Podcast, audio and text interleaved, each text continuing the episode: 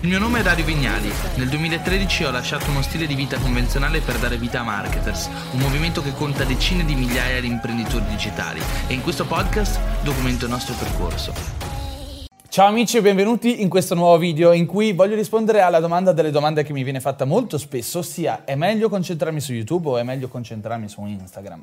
E la risposta in realtà è dipende, ma in realtà c'è una risposta che mi piace più dell'altra. Ecco, quando ci si chiede se sia meglio Instagram oppure YouTube, dobbiamo riflettere un attimo sulla differenza di queste due piattaforme. Instagram io la colloco nelle piattaforme di content discovery, ossia quelle piattaforme dove i contenuti sono brevi, dove la soglia dell'attenzione dell'utente medio è molto bassa e dove in realtà i contenuti che possiamo produrre sono non troppo approfonditi, non long form, come si direbbe. I long form sono i contenuti lunghi, con approfonditi, cicciosi. E invece dall'altra parte abbiamo YouTube. YouTube è una piattaforma che io colloco nella categoria delle piattaforme delle piattaforme di content consumption. Che cosa sono le piattaforme di content consumption? Le piattaforme di content consumption non sono altro che tutte quelle piattaforme dove le persone spendono molto tempo a consumare, ovviamente da consumption, consumare contenuti. Quindi sulle piattaforme di content consumption io mediamente ho un tempo di consumo del singolo contenuto più alto. Se su Instagram passo pochi secondi a guardare un reels o una foto o magari quello che può essere un carosello, su YouTube invece vado a seguire il mio content creator preferito e gli dedico la mia fiducia guardando magari un contenuto di 7, 10, 20, 40 minuti. Uno dei miei video più visti in assoluto è come aumentare i follower su Instagram, dura 40 minuti minuti, ha fatto più di 300.000 view, ve lo consiglio e ve lo linko in descrizione. Come potete capire, queste due piattaforme hanno dei vantaggi diversi e ovviamente prediligono uno sforzo diverso, ma soprattutto dei contenuti diversi. Quindi se su Instagram posso dedicare poco tempo per produrre un post, una storia, un contenuto, un carosello, ecco su YouTube ci vuole tutt'altro effort perché su YouTube bisogna imparare a fare video, a stare davanti alla videocamera, ne ho parlato in tanti altri video di questo canale e bisogna mettersi lì a pensare che cosa desidera l'audience e produrre dei contenuti che solitamente richiedono più tempo rispetto a quelli che andiamo a produrre per altre piattaforme di content discovery come Instagram, TikTok, Twitter, eccetera, eccetera, oppure anche Facebook, perché no? Attenzione però, perché i benefici sono completamente diversi e secondo me c'è una non linearità, una non proporzionalità tra quelli che sono i benefici. Secondo me YouTube a parità di impegno impegno, se impiegassimo lo stesso quantitativo di ore su YouTube o su Instagram, produce molti più risultati nel lungo periodo. Per due motivi. Il primo è che Instagram è una piattaforma che per lo più predilige gli advertisers, esattamente come Facebook.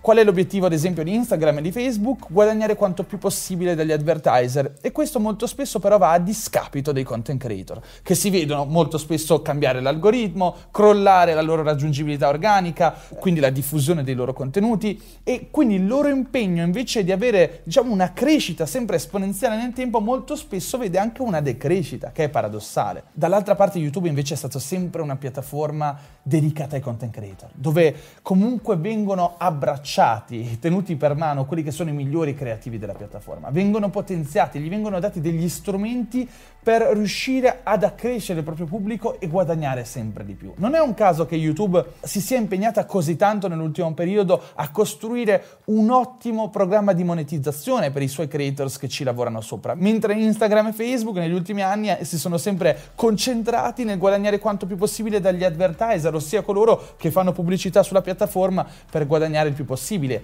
E col cavolo che si sono impegnati invece a far guadagnare di più possibile i content creators. Solamente ultimamente queste due piattaforme si stanno impegnando per riuscire sia a remunerare i content creators, ma secondo me proprio perché YouTube è molto più profittevole e quindi vedono che la maggior parte delle persone che hanno veramente i contenuti e ci mettono l'effort necessario per fare un bel lavoro passano più tempo su YouTube a produrre contenuti piuttosto che dedicarsi ad Instagram e Facebook. Ecco quindi che secondo me YouTube porta con sé un grande vantaggio, avere la piattaforma che è dalla propria parte nel momento in cui costruiamo contenuti. Però c'è un secondo vantaggio, che è quello dell'attenzione, è quello della costruzione di un rapporto di fiducia approfondito con il proprio pubblico.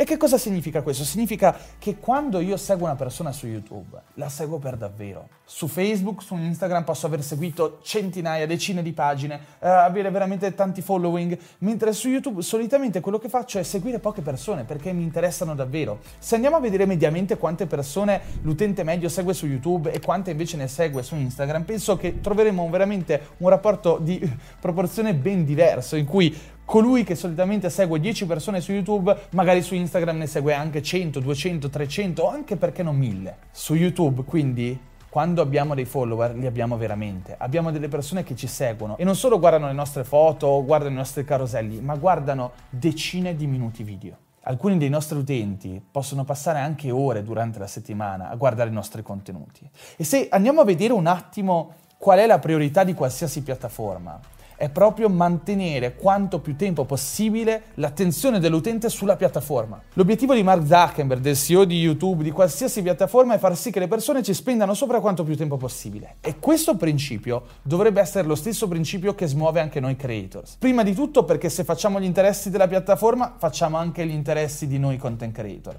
Ma se facciamo sì che le persone passino quanto più tempo sui nostri contenuti, otteniamo anche il beneficio che ottengono le stesse piattaforme, ossia far sì che le persone sviluppino un profondo senso di relazione con noi. È ben diverso seguire una pagina su Facebook, mettere like a un post ogni tanto e guardare invece ore di contenuto del nostro content creator preferito, del nostro youtuber preferito, del nostro esperto preferito. E non è neanche un caso che ultimamente quando vengo fermato per strada da alcuni di voi, la maggior parte delle persone mi dicono ah io ti ho scoperto su YouTube, ah io ti seguo su YouTube. Il mio pubblico che arriva da YouTube è molto più in qualche modo interessato a me, ai miei contenuti, ha una relazione molto più profonda con la mia persona e il mio personal brand.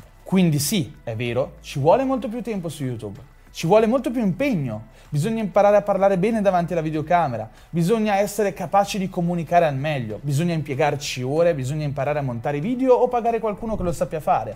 Il punto è che richiede più impegno, ma i risultati sono molto, molto più potenti. E da Dario è tutto, ci vediamo nel prossimo contenuto.